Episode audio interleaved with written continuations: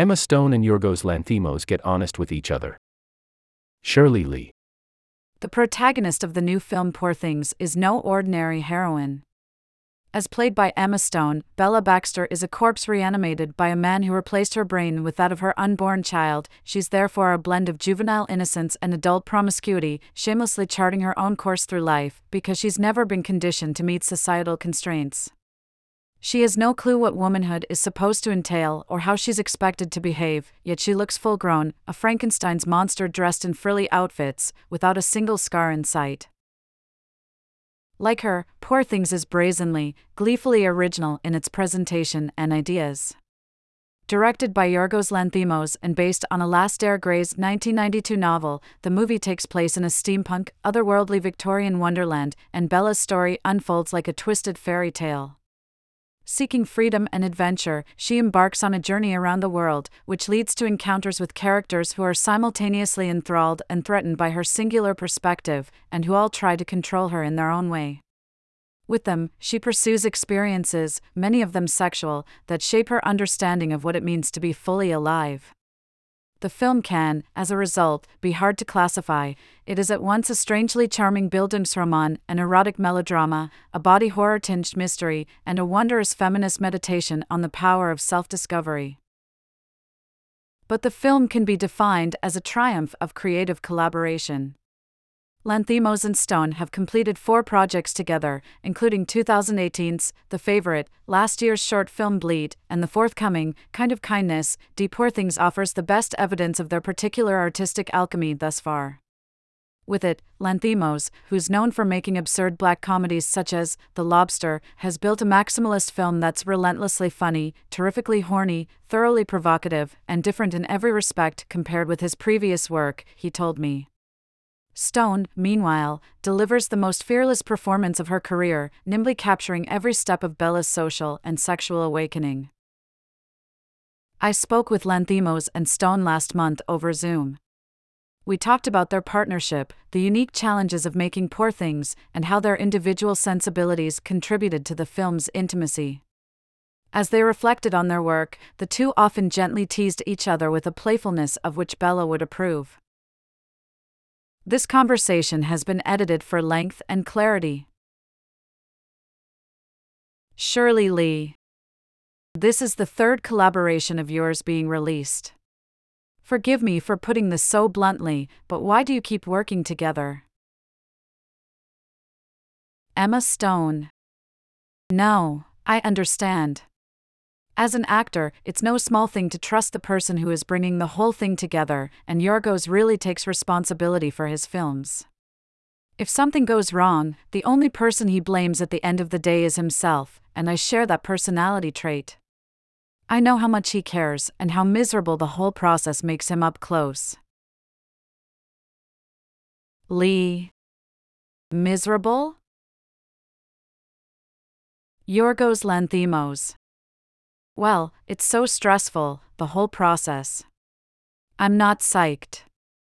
I'm, you know, frightened. Stone. We would watch YouTube videos that make us laugh to try to calm down. Li. What videos? Stone. Laughs, you tell, Yorgos. Lanthimos. Inappropriate things, mostly. Both laugh, things we should not, um.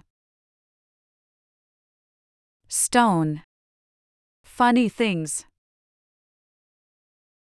Li. I know you're no strangers to making sexually frank scenes, the favorite was also risque, but tell me more about collaborating this time, because those sequences are an enormous part of Poor Things. You can trace Bella's development through her sexual experiences. The film shifts from black and white to full color when Bella's having sex with Duncan Wedderburn, played by Mark Ruffalo, the caddish lawyer who introduces her to the larger world. Emma, you're a producer on this film, unlike in your previous work with Yorgos. How did that affect the making of Poor Things' most explicit scenes? Stone. I was privy to how everything was unfolding. I don't know how helpful I was. In terms of how it practically existed on the day, we had a very trusted team that was in the room for all of that Robbie Ryan, our director of photography, Haley Williams, our first assistant director, who's wonderful, and Olga Abramson, our focus puller.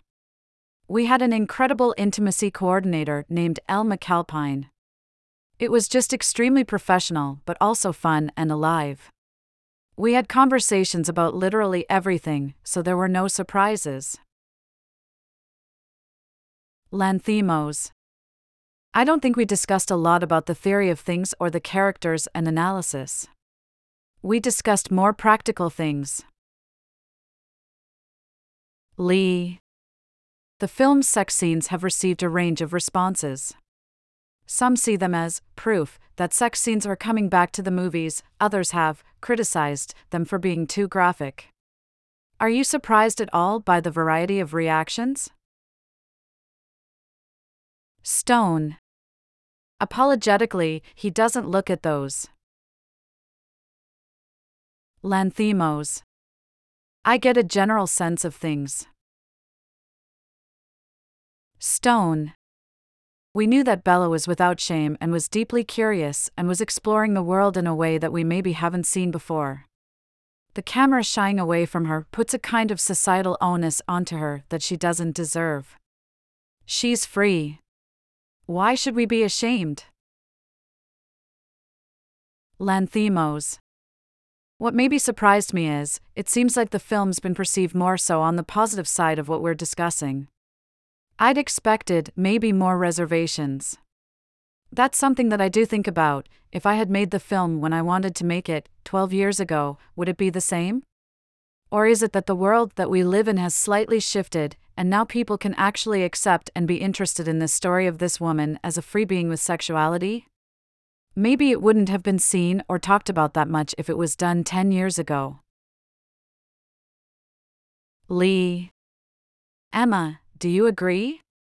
Yorgos did first talk about poor things with you when you were still working on The Favorite, and in the roughly six years since, there have been real life upheavals in women's freedoms, which is obviously relevant to the story Poor Things tells. Stone. I hesitate to say this, because it sounds bad, but when I'm drawn to something, it really is just because it's something that I feel drawn to. But it's hard, because you make a film and then you go and do press for it, and, like we found with the favorite, it's like, it's so timely. Hillary lost the election last year, what do you think? There is this sort of thing that gets put onto these stories as they're released. I think that a story that is original always feels timely, because it's something that feels deeply true or upsetting or whatever it may be.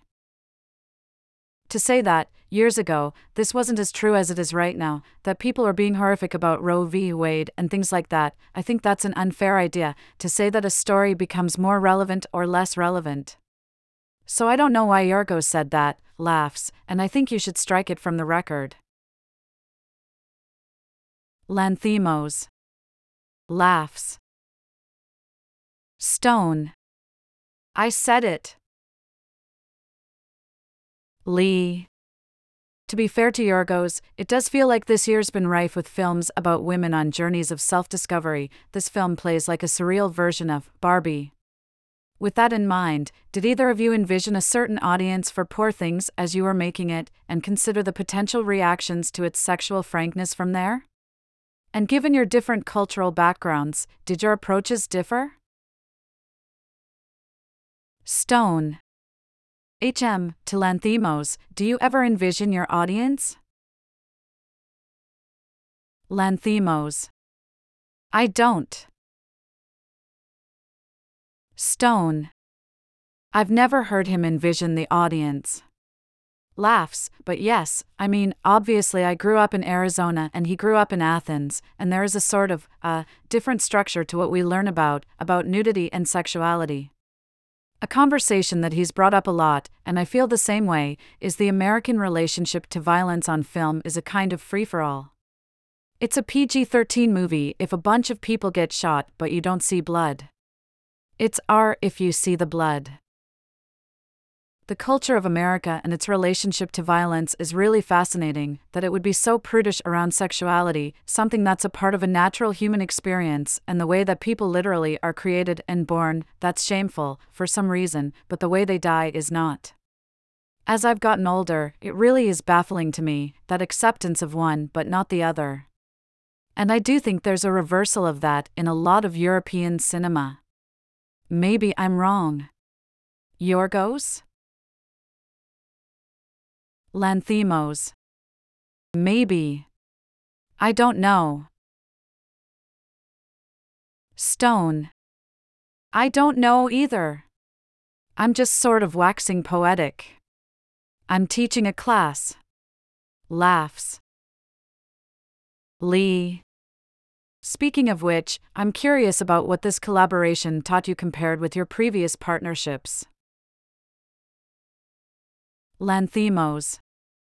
I have to say, it's not necessarily during Poor Things, but with the last few projects, I've learned to trust. I think when I was starting out, on my earlier films, I was way more suspicious of people. I just wanted to have total control over everything and think that I know best. And so, by finding people that I can trust and admire, and working with them over and over again, I just learned to let go of certain things. And when you find those people, you just need to provide them with freedom and an appropriate environment, and they can flourish. In return, you get much more than you had imagined. Stone. This is like therapy, surely. Lanthimos. Yeah. Li. I'm trying. Stone. It's good. I would describe our collaboration the same way. You're so out of control as an actor. You don't control the edit or how the film is going to end up, and that can be scary as time goes on. And you see some of the films that you've been a part of, and you're like, oh my god, I guess that's how that turned out. So to have this faith in him, that it will be something that I believe in, that's incredible. We have very different backgrounds and very different approaches to things, personality wise. He's very internal, and I am more external. But for whatever reason, there's something between us that clicks. I never imagined getting to make the types of things that we've been able to make together. I've even learned to develop film with him. Lanthimos. In print. Stone. In print. He takes pictures on set all day on film cameras, and we started developing them in Budapest. That was the wind down after days of shooting. Li. No, obviously, the two of you didn't make poor things in a vacuum. You brought a lot of familiar faces on board the aforementioned cinematographer Robbie Ryan, the screenwriter Tony McNamara, but you also recruited some new collaborators in the cast and crew. What do you look for when you introduce someone into the Lanthimos stone fold? Lanthimos. I guess the first thing is talent. Laughs, but my process is so intuitive, and so that's why it's very hard to talk about. Mostly, if you can sit down and spend time together without it being overly difficult and without having to, um. Stone. Explain too much? Lanthimos. Yeah. If you don't have to make a huge effort to be with the other person, I think that's quite important. Stone. Ditto. You're able to be freer and do more interesting work when you're with people you really feel are all there for the same reason. You don't have to waste time getting comfortable.